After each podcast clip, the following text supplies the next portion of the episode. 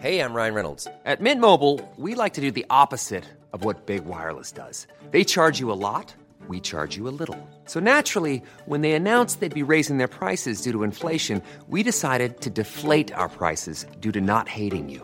That's right. We're cutting the price of Mint Unlimited from $30 a month to just $15 a month. Give it a try at mintmobile.com slash switch. $45 upfront for three months plus taxes and fees. Promo rate for new customers for limited time. Unlimited more than 40 gigabytes per month. Slows. Full terms at mintmobile.com. L'enquête se poursuit après le terrible accident mettant en cause Pierre Palmade, le comédien sous cocaïne au moment des faits. Son domicile a été perquisitionné ce dimanche. Les enquêteurs toujours à la recherche de deux passagers, l'état des victimes toujours très préoccupant, on le verra. Nouveau dérapage à l'Assemblée nationale. Le ministre du Travail traité d'assassin par un député de la France insoumise qui s'est ensuite excusé. Les débats dans l'hémicycle sur la réforme des retraites toujours aussi houleux, tandis que les syndicats, eux, maintiennent la pression, on le verra. Fermeture des cabinets, manifestation entre le ministère de la Santé et le Sénat, journée noire chez les médecins ce mardi. Ils réclament une hausse des prix et s'opposent à une proposition de loi du Sénat. Les détails dans cette édition. Et puis Kylian Mbappé de retour plutôt que prévu, l'attaquant star du PSG dans le groupe face au Bayern de Munich. Reste à savoir s'il sera apte à jouer alors que son équipe est au plus mal. Les précisions dans le journal des sports.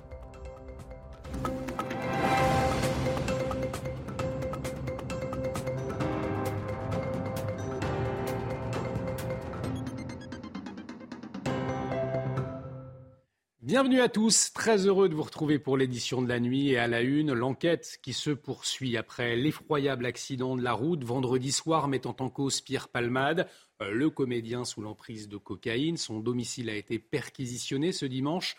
On fait le point sur l'enquête tout de suite avec Sandra Buisson. Deux enquêtes sont en cours, l'une sur l'accident confié à la police et l'autre sur l'usage et la détention de stupéfiants confiés à la gendarmerie. Dans le cadre de ces investigations, il faut déterminer quelles autres substances ont pu être ingérées, puisque Pierre Palmade était euh, positif à la cocaïne le soir des faits, drogue qu'il avait prise selon nos informations en quantité importante et peu avant l'accident, mais il avait aussi d'autres substances dans le sang euh, dérivées de la cocaïne. À son domicile d'ailleurs, si les enquêteurs n'ont pas retrouvé de cocaïne pure, ils ont saisi du matériel d'injection et des produits qui sont en cours d'analyse. De leur côté, les deux individus qui étaient dans la voiture vendredi soir sont toujours recherchés. Ils pourraient fournir des explications sur ce qui s'est passé avant qu'ils ne prennent la voiture avec Pierre Palmade et sur la raison qu'il a fait se déporter sur la voie de gauche ce soir-là, provoquant ce terrible accident. Des informations précises qui viendront peut-être également de Pierre Palmade lui-même quand il sera en état d'être entendu. Et on l'entendait, les enquêteurs sont toujours à la recherche des deux passagers qui se trouvaient à bord de la voiture de Pierre Palmade lors de la collision. Ce lundi matin, la porte-parole du ministère de l'Intérieur, Camille Chaise, les a appelés à se rendre pour expliquer les faits. Jeanne Cancard s'est rendue sur les lieux de l'accident et elle a recueilli un témoignage justement à propos de ces deux hommes. Nous sommes ici à Célie-en-Bière, la commune dans laquelle se trouve le domicile de l'humoriste Pierre Palmade. Nous sommes environ à 30 minutes à pied des lieux de l'accident et nous avons donc pu recueillir le témoignage d'un responsable de station essence qui nous assure que vendredi aux alentours de 19h45, donc après l'accident, il a vu aperçu deux jeunes hommes âgés d'une vingtaine d'années qui marchaient ici sur cette route. L'un d'eux semblait avoir du mal à marcher comme s'il boitait, nous a décrit ce témoin. Ils se sont arrêtés dans un premier temps quelques secondes devant sa station-service avant de poursuivre leur chemin. Écoutez son témoignage. Il y en a un qui avait l'air perdu en tout cas. Il avait l'air un petit peu paumé. Il savait pas trop. Euh, il avait pas l'air de savoir euh, trop où il était. Euh, enfin, désorienté. Voilà. la personne que j'ai bien vue avait l'air désorientée. L'autre personne, je l'ai pas bien vue. J'ai juste vu qu'elle boitait un petit peu. Enfin, qu'elle marchait mal. Et je les ai pas vus ensuite sur la route principale. Donc pour moi, ils ont pris à gauche. Et euh, il y a deux voies. Et une des deux voies, c'est une qui mène chez euh, M. Palmade. Les enquêteurs et le ministère de l'Intérieur appellent les deux passagers qui auraient fui après l'accident à se rendre au plus vite dans un commissariat. Et le bilan de l'accident, en tout cas, est très lourd. Une femme enceinte a perdu euh, l'enfant qu'elle portait dans son ventre. Le pronostic vital du conducteur du véhicule percuté et de son fils de 6 ans est toujours engagé. Les précisions de Régine Delfour devant l'hôpital Beaujon à Clichy.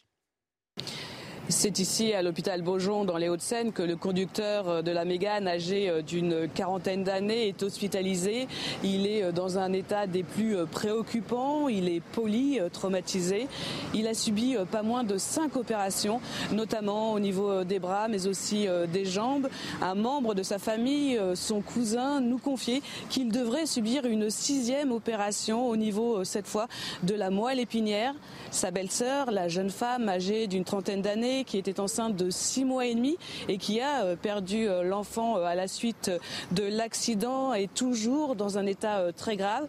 Le petit garçon de 6 ans, le fils cadet du conducteur, lui a subi un traumatisme crânien. Il est hospitalisé pour sa part à l'hôpital Necker. Et au cœur de l'enquête, on le disait, la consommation de cocaïne de Pierre Palmade, la drogue qui fait des ravages sur les routes, responsable en 2020 de 21% des accidents mortels selon la sécurité routière. Alors, euh, quels sont les effets provoqués par la consommation de drogue au volant et que risquent pénalement les consommateurs? Les réponses avec Marine Sabourin. Altération de la conscience, augmentation du temps de réaction, les effets négatifs liés à la consommation de drogue sont bien souvent sous-estimés, voire ignorés.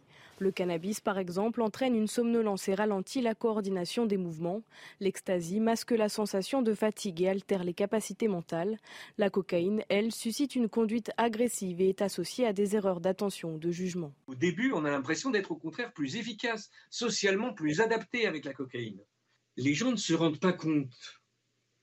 Ils ont l'impression d'être dans leur état normal alors qu'en fait, il y a déjà souvent longtemps que le manque de sommeil, le manque d'hygiène de vie fait qu'ils se sont éloignés de la norme qu'ils chérissent tant.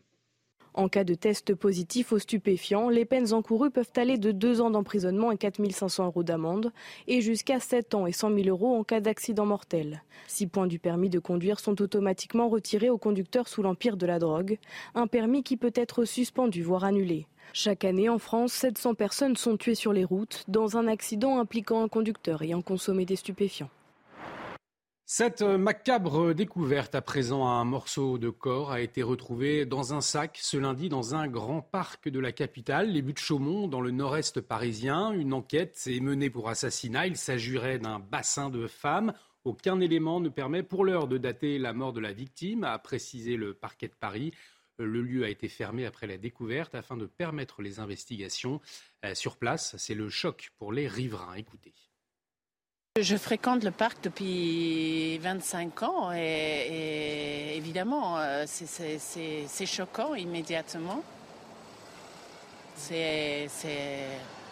On a un sentiment de peur, évidemment. Je l'ai vu sur Instagram, en fait, sur euh, les news sur Instagram. J'habite juste à côté. Et j'ai vu euh, donc euh, euh, ce qui s'est passé et c'est, ça fait un peu peur. J'avoue que surtout quand tu habites à côté et que je vais souvent au but de Chaumont. Moi, ça fait plus de 20 ans que j'habite ici. Je vais souvent au parc et il n'y a jamais eu jusqu'à présent un tel événement. Hein. Donc, bah, ça fait peur. Bah, ça fait peur, hein, comme tout le reste. Hein. entre tous les, tous les événements qu'il y a eu ces derniers temps, ça fait peur. Et toujours sur le devant de l'actualité, la réforme des retraites et encore des débats houleux ce lundi à l'Assemblée nationale. Une nouvelle fois, la séance a été suspendue après la prise de parole du député LFI Aurélien Saint-Toul. Il a accusé le ministre du Travail, Olivier Dussopt, d'être un assassin avant de s'en excuser. Les explications de Johan Usaï. Les jours se suivent et se ressemblent à l'Assemblée euh, nationale. Une interruption de séance supplémentaire, bien sûr, ça devient habituel. Un incident euh, supplémentaire créé à nouveau par un membre de la France euh, insoumise après Thomas Porte la semaine dernière. Il s'agit aujourd'hui du député Saint-Toul, membre donc de la France insoumise, qui s'en est pris directement au ministre du Travail d'une manière assez violente. Vous allez le voir et vous allez entendre effectivement la réponse du ministre. Vous avez la responsabilité de ces choix politiques vous êtes un imposteur et un assassin. Monsieur le député, j'entends vos excuses. Elles ont le mérite d'être présentées. Et elles permettent au débat de se poursuivre. Depuis euh, une dizaine de jours, dans plusieurs de vos interventions, vous avez eu à mon égard euh, entre 10 et 12 qualificatifs que je peux considérer comme insultants, dont un qui a atteint le paroxysme de l'insulte. J'entends vos excuses, mais vous comprendrez qu'être traité d'assassin ne se pardonne pas. Par contre, ces excuses ont un mérite, c'est qu'elles permettent au débat de continuer, et c'est mon seul souhait.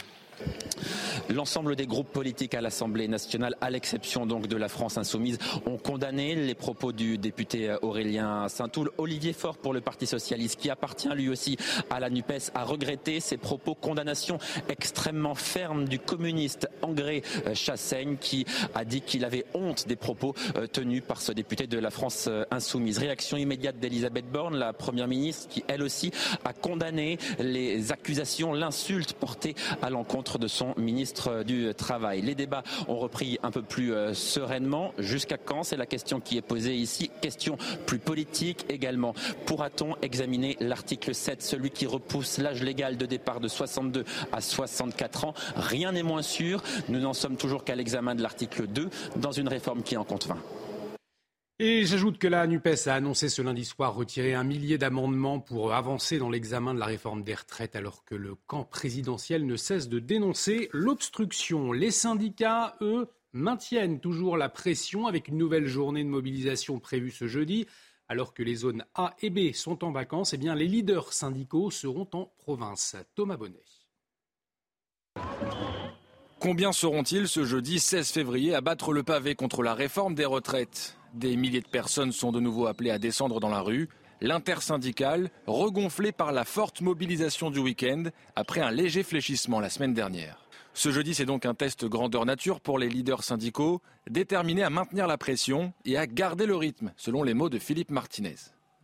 Mais avec deux zones en vacances scolaires, notamment Paris, c'est à Albi que les principaux leaders syndicaux se réuniront ce jeudi. Une journée qui pourrait également amorcer le début d'un durcissement du mouvement promis par les différents syndicats.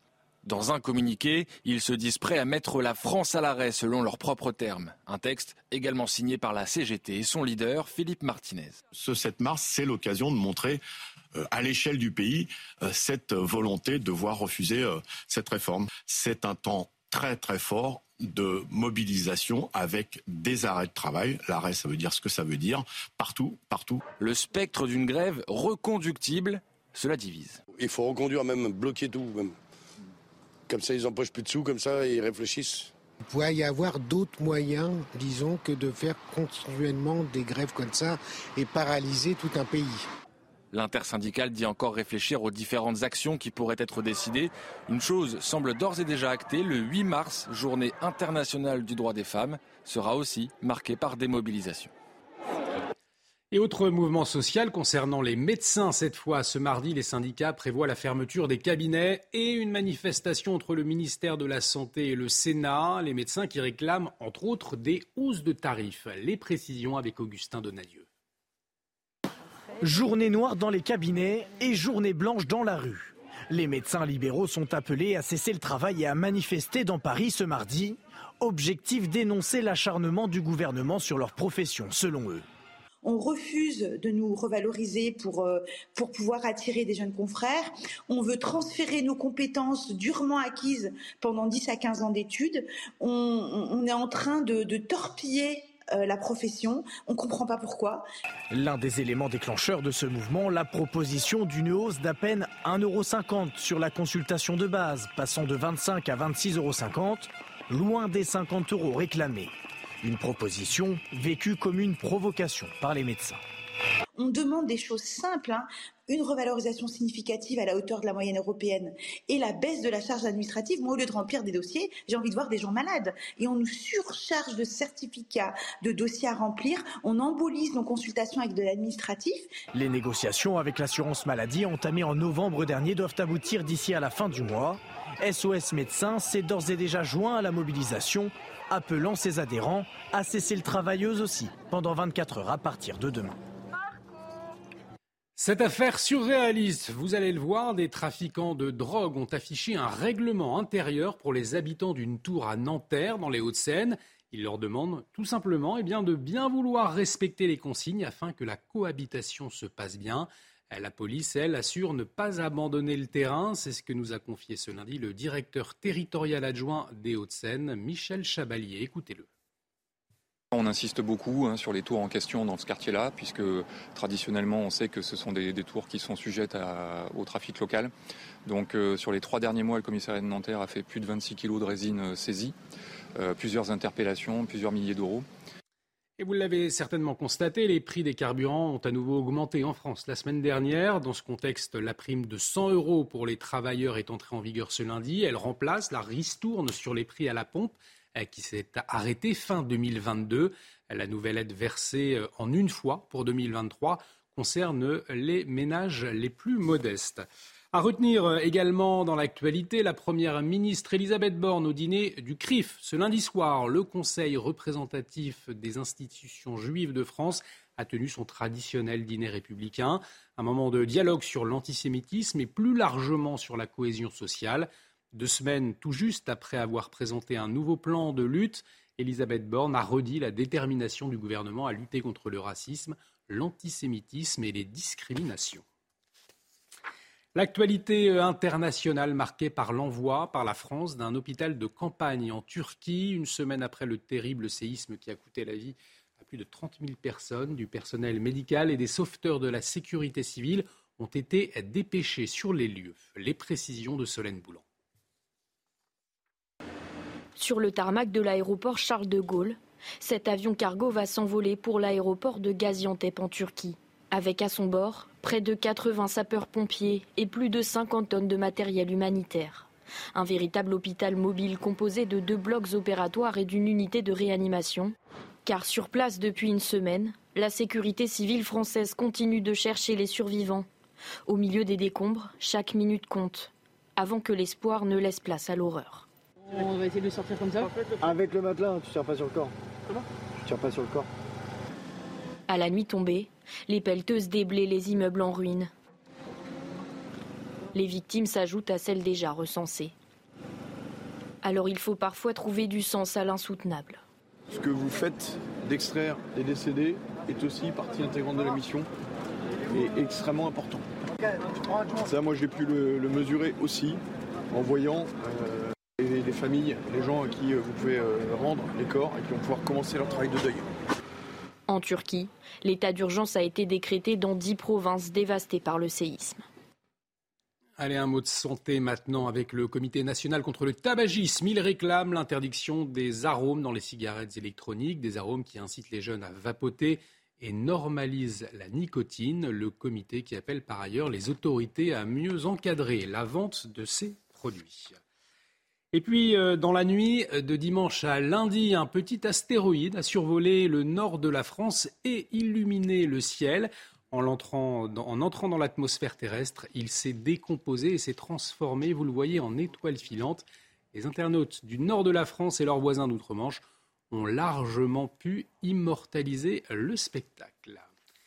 Et du spectacle, eh bien, on en souhaite ce mardi soir lors du match de Ligue des Champions entre le PSG et le Bayern, avec peut-être, peut-être sur la pelouse, Kylian Mbappé. Tout de suite, le journal des sports. Et pour démarrer ce journal des sports, euh, une grande nouvelle pour le Paris Saint-Germain. À quelques heures du choc PSG Bayern Munich, Kylian Mbappé figure euh, bien dans le groupe retenu par Christophe Galtier. Le match aller de Ligue des Champions Blessé à la cuisse le 1er février dernier à Montpellier, il a participé ce lundi matin à l'intégralité de l'entraînement au camp des loges. Il faudra cependant attendre ce mardi la décision finale pour savoir s'il peut ou non disputer la rencontre. On va écouter tout de suite l'entraîneur du PSG à ce sujet. Les discussions, évidemment, euh, avec Kylian, ça c'est une évidence. Évidemment que je vais m'appuyer sur la compétence de mon staff euh, médical et on prendra la, meilleure décision. Mais je répète encore une fois que la santé du joueur est pour moi la, première réflexion que, j'ai. On connaît l'importance du match. Évidemment qu'on connaît l'importance de Kylian. Mais voilà, euh, après l'entraînement, tout allait bien. On va voir comment il réagit euh, ce soir et demain matin, euh, je prendrai la décision finale de savoir, un, s'il peut être sur la feuille de match et deux, s'il peut débuter le match. Et du côté des Bavarois, eh bien le Bayern Munich se prépare évidemment à toute éventualité sur la liste de Christophe Galtier, l'entraîneur du PSG. On va écouter le joueur Kingsley Coman qui était en conférence de presse ce lundi.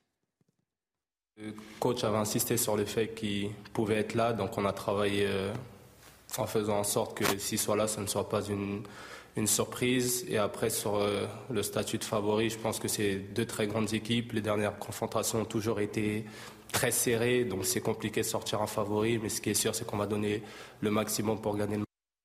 Et ce choc exceptionnel entre le PSG et le Bayern Munich est à suivre ce mercredi à 21h sur Canal+. 23e journée de Première Ligue. Euh, ce lundi, Liverpool se rassure et s'impose lors du derby face à Everton. Deux buts à zéro.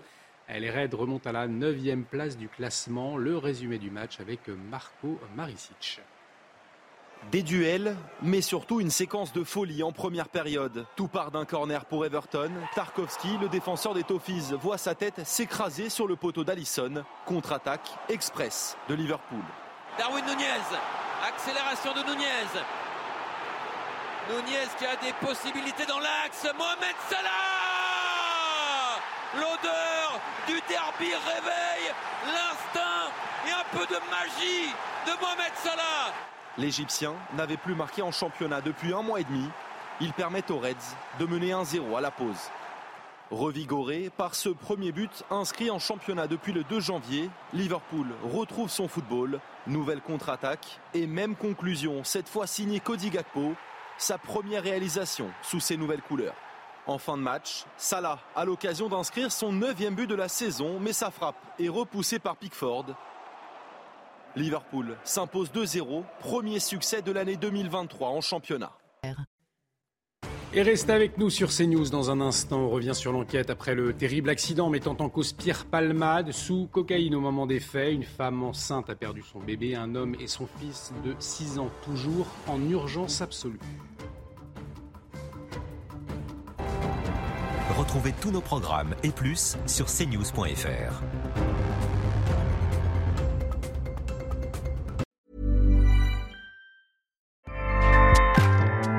ACAST powers the world's best podcasts.